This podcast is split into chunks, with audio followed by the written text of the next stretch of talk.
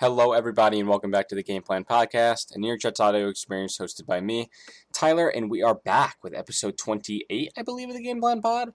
Um, it's been a great journey so far. I really appreciate everyone um, tuning in every week, every Wednesday, to listen to me talk Jets, even during the low points and the high points of the season. Um, right now, we're really in the middle of the off season, right?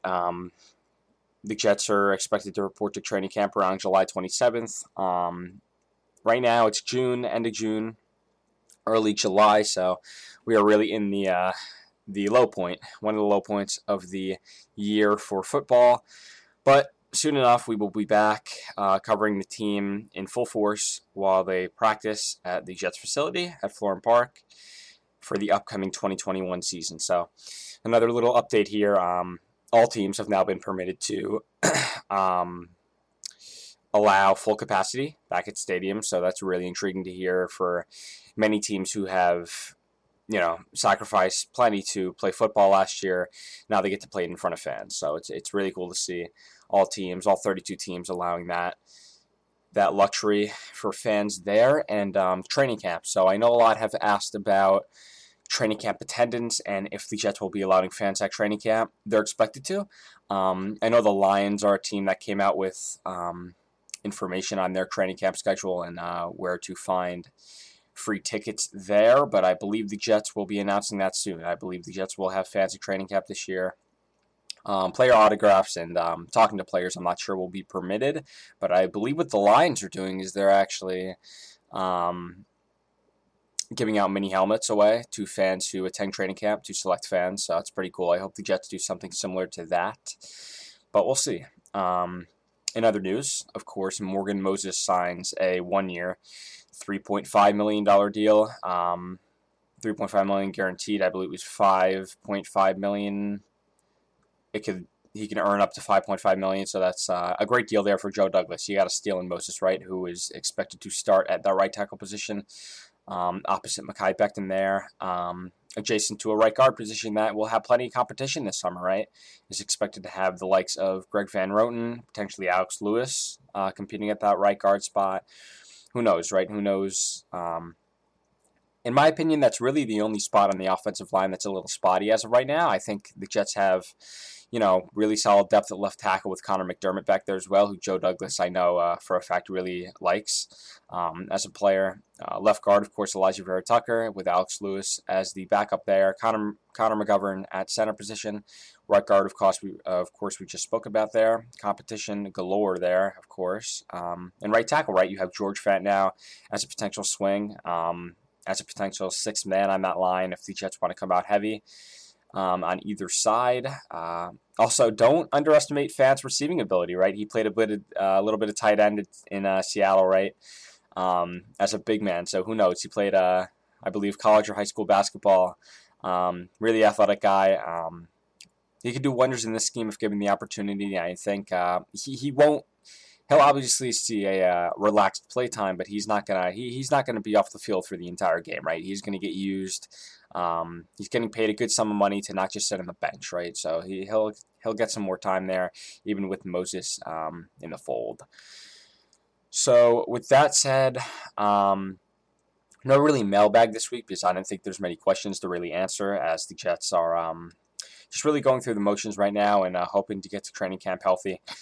Um, but another topic of discussion that has come up over the course of the weekend was Marcus Maye's uh, possible extension, right? So the Jets have until July 15th to get something done with Marcus Maye there. Um, still reported to minicamp, um, still being a good sport about it. He just he wants an extension, right? And you can't blame the guy.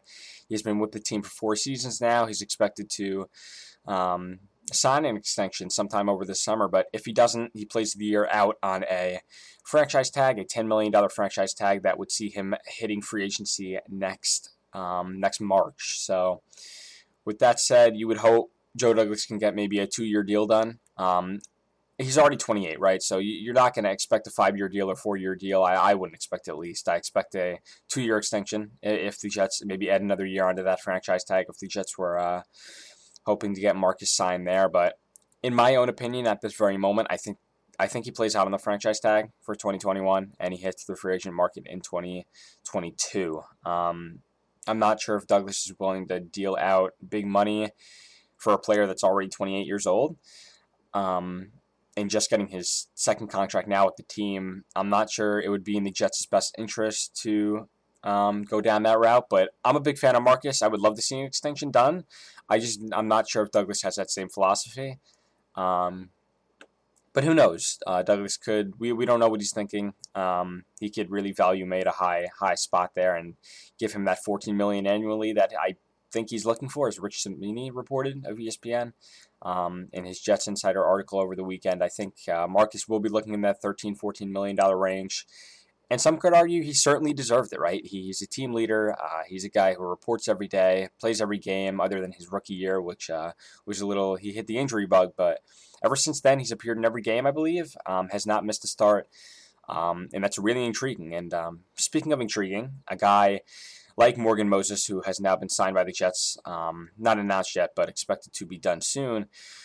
He's never missed a game since 2015, right? Um, I can't speak for the two earlier years, I believe, since 2013. I believe he missed a few starts here and there, but since 2015, 16 games, 16 starts over that course up to 2020. So you could hope he keeps up that momentum and the Jets really stay healthy in 2021 because I think, or 2022, 2021, um, I think they have a shot, right? I think they have a shot to really compete and make a name for themselves if every player on that team can really, you know, stay the course, stay healthy, and uh, keep competing week in and week out. So, really intriguing to see those guys um, working in mini camp and training camp, and hopefully, uh, come training camp, we can get a look on our own eyes, right, at Zach Wilson, Elijah Vera-Tucker, and Elijah Moore um, over that break. So yeah, not much more to talk about here as training camp is coming up in the next couple of weeks. And of course, I'll have more guests on as we get closer to the season. Just a bit slow right now,